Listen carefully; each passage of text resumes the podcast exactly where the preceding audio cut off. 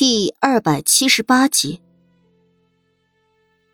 送走苏年宇，苏黎回到卧房去。莫连锦不在，他一个人躺在没有温度的床榻上，脑海里盘旋着各种可能。他要怎么样才能证明徐青死于自杀，而非莫连锦所杀？只是单单凭着菊青手上的喷溅血迹，还不足以支撑这个推测。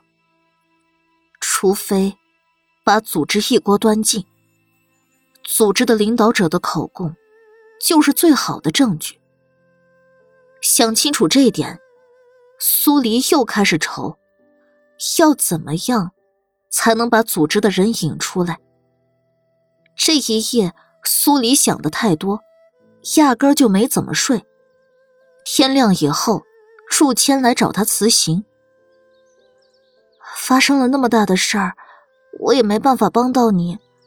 我想今日便出发去伊尹门找风九，只要他好了，他肯定有法子帮到你。苏黎冲他笑了笑，示意青木去找几个先锋军的人，护送祝谦离开。毕竟。西园的使节都已经回了西园，还留在南陵的就只剩下了一个祝谦。青木领命离去，祝谦又拉住苏黎的手，关切的问了一句：“你还好吗？”“我没事，案子总会有真相大白那日，只是早晚而已。你路上小心，我就不送你了。”苏黎拍拍祝谦的肩，替我跟大师兄问声好。嗯，你也保重。数千抿抿唇，没有在战王府多待，转身离开了。吃过早饭，苏黎去大理寺看了莫连锦，给他送了些衣服，顺便把浮生的事儿告诉了他。当听到安帝要拿浮生来换他。莫连锦的脸色瞬变，一股冷气从骨子里蔓延而出，冰封千里。他竟然还是如此。苏黎握住莫连锦的手，骂了一句：“是啊，他就是一头老白眼狼。”骂完后，又偷瞄了眼他的脸色，见他的情绪并没有什么变化。他才叹了口气。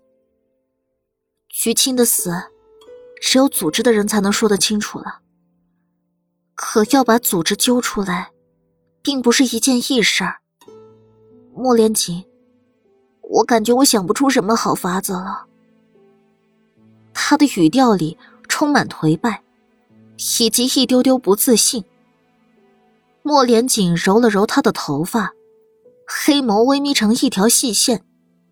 想了半晌，才开口道：“组织要设局害我，大概也是在觊觎那个位置。你可以试试，以组织的目的为起点，反向解局。”苏黎被莫连锦的话点透，立刻接了他的话往下说：“那我是不是可以这样理解？让安帝病倒，朝野动荡，组织自然就会把手伸出来，让我逮住。”莫连锦嘴角一抽，他是说过让他反向解局，他可没说过让他去把安迪弄得病倒。不过，弄病倒了也好，能让他出口气，总比让他憋着好。点点头，给予他最坚定的支持。苏黎有点意外的挑眉。以前他但凡说一点关于安迪的事儿，他表面虽然表现的没有计较，眼里的光却晦暗不明。这一次，他倒是很直接，直接支持他按照想法去做。你放心吧，我就是想给他点教训，不要他的命。苏黎抱住莫连锦的脖子，在他脸上。重重亲了一下，嗯，那你好好在这待着，负责迷惑组织，让他们低估我们。如果有新的情况，我会再来。万事小心。还是一句老话，话里全是他对他的担忧。放心吧。苏黎松开他脖子，站好，拍拍肚子，代表肚子里的孩子给莫连锦挥挥手。父王要记得想我呀。莫连锦被他的俏皮逗得失笑，再看的时候，他已经转身离开。苏黎从大理寺离开，有宫里来的人宣他入宫见安帝。正好，就算安帝不找他，他也要入宫去找他。当即上了马车，往皇宫方向而去。繁星因为是奴隶出身，苏黎让他。等在宫外，他还是与青木长笛一同入宫。安帝把见他的地点放在了养心殿。他进去的时候，见到太医院的太医，在养心殿内跪了一地。苏黎走进去，没有行礼，扫了眼养心殿的地面，全是些陶瓷碎渣，可想而知，安帝刚才发了多大的火。苏黎啊，你来的正好。安帝逆向苏黎，呼吸急促，脸色微微透红。这些个都是庸医，没用的东西。苏黎挑眉，完全不知道安帝这是在唱哪出。你来给朕把脉，瞧瞧朕的身体究竟如何了。安帝说话间，把手放在了桌案上，压根没问苏黎可不可以。而是笃定他一定会给他瞧病。苏黎好笑了，但他来见安帝的目的就是想把安帝弄得病倒。这会儿子正好，不动声色的走上前，没急着把脉，而是先问道：“父皇这是怎么了？我总要问清楚病因，才能进行诊治。”朕又吐血了。安帝说到这一点，忍不住就朝跪着的太医看过去，眼底的怒火像有人浇了油，腾的一下就窜起老高。安帝控制不住情绪，嘴角有一丝血迹溢出。苏黎皱了下眉，隔着手帕给安帝把脉。他知道，安帝之前在燕婉的教唆下。一直都在服用陈恩侯送上来的丹药。当时看着身体强健，但内里早就垮了。他的脉象混乱虚弱，难怪他会心急口燥。再加上内里结瘀，情绪波动之下吐血是常事儿。苏黎收回手，用为难的表情看着安迪。父皇的病结已深，如果要医治，须得等到父皇自己撑过去，将体内丹药余毒尽数排出，我再给父皇开药方调养，届时可好？那现在呢？安帝一听，就连苏黎也没法子止住他吐血的病状，当下又开始着急。苏黎不紧不慢的摇了摇头。现在我也没办法，一切得靠父皇自己熬过去。好，安帝攥紧了拳头，如果不是极力忍着，他会重重捶向桌案，以表达他的忍耐力已经到了极限。堂堂帝王，时不时就吐血，落到外人眼中，肯定会让朝局动荡不安。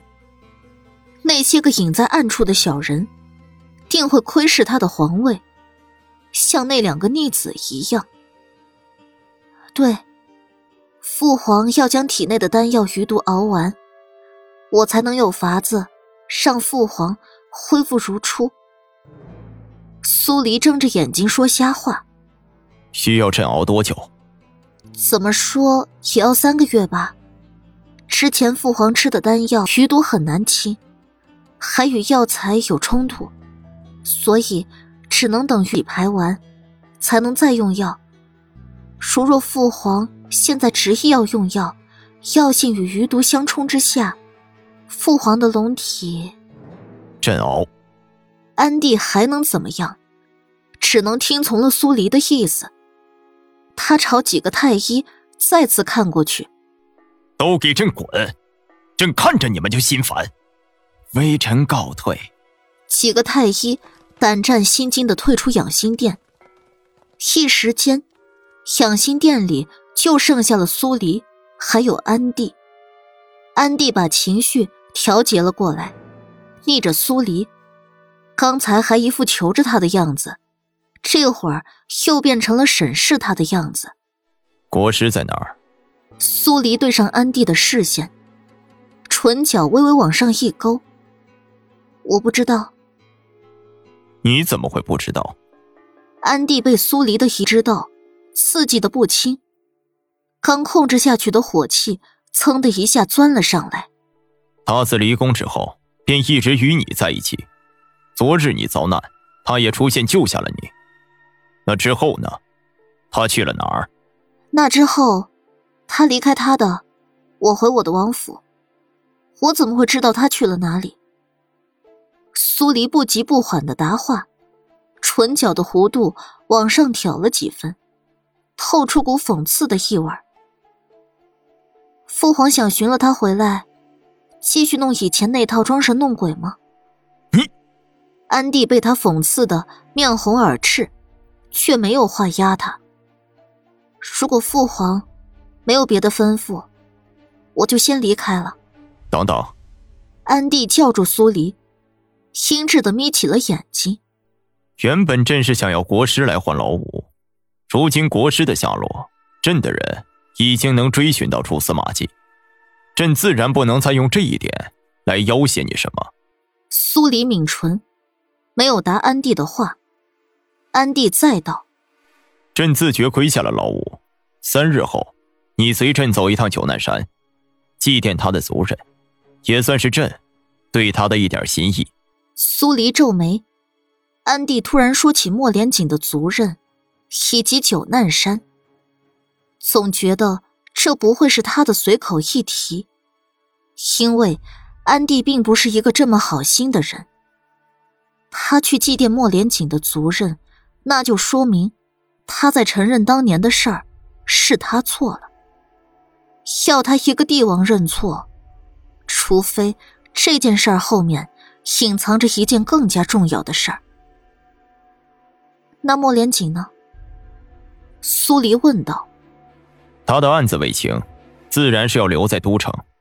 安帝看了眼不作声的苏黎，又道。你能带他去祭奠他的族人，也算是带他尽孝。他的案子待回京后再查也不迟。苏黎隐隐感觉到了，安帝要把他带去九难山，肯定跟她是圣女之后有关。难道是巫后？他想不清楚这里面千丝万缕的关联。既然安帝要走的下一步棋是把他带去九难山。那他就答应好了，其他的走一步算一步。他冲安帝点点头。那好，三日后，我便随父皇去一趟九难山。苏黎离开养心殿，在往内务府走的时候，恰好碰到了莫连觉。福宝推着他，正在外面散步，晒晒太阳。苏黎上前帮他检查了一下烧伤，见没什么大碍，这才替他把袖子放下。要想不留疤，还是得静养，伤痕不宜接触到太阳光线。无妨，哪个男人身上没有几条疤呀？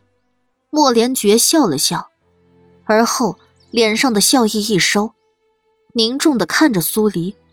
关于菊青的死，你可有什么发现？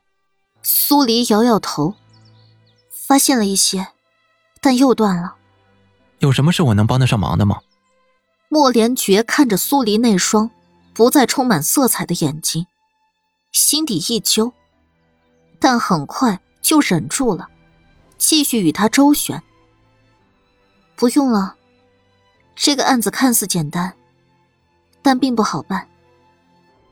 苏黎叹了口气，下意识看了眼福宝，又想起那天祭天时他发现的情况，正准备问一嘴，莫连觉却先开口了：“你这是刚从父皇那儿出来？”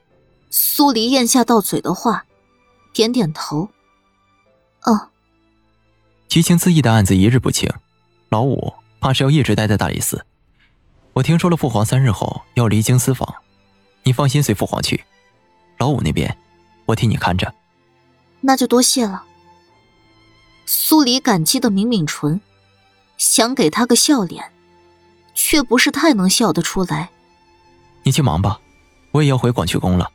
莫连觉朝苏黎挥挥手，然后示意福宝推他离开。苏黎在原地站了一会儿。